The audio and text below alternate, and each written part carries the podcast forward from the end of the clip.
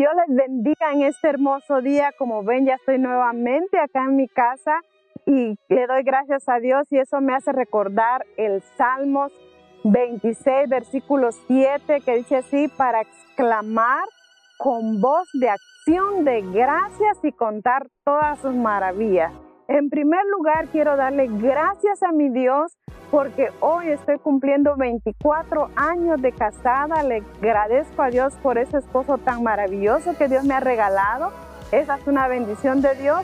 En segundo lugar, quiero darle gracias a Dios porque ya me tiene de nuevo acá. Gracias a ustedes que estuvieron orando por mí. Estuve como mes y medio fuera de mi casa, pero gracias a sus oraciones, a los que me apoyaron financieramente, para poder ser operada.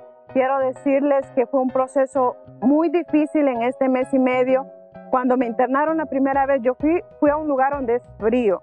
La primera vez que me internaron, aquel gran frío hizo que desaparecieran las venas. No me encontraban venas del frío y me pincharon varias veces. Y la segunda vez ya era para operarme. Yo le digo, Dios, yo no aguanto el frío. Y yo sé que tú tienes el poder, porque la verdad yo no tenía miedo a la operación, sino tenía miedo a que el frío me fuera a matar. Y le digo, Dios, tú tienes el poder para poder quitar ese frío de mi vida para que esto pueda pasar. Y les cuento que estuve cinco días internadas en ese hospital. El frío desapareció de mi cuerpo y eso solo es Dios. Y ahí es donde dice, nosotros tenemos que contar las maravillas que Dios hace. Y esa es una maravilla que Dios hace en mi vida, ha hecho mi vida.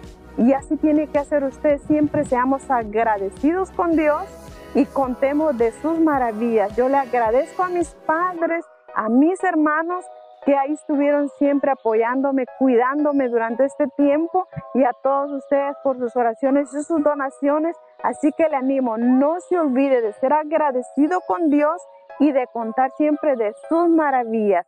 Dios le bendiga, feliz día.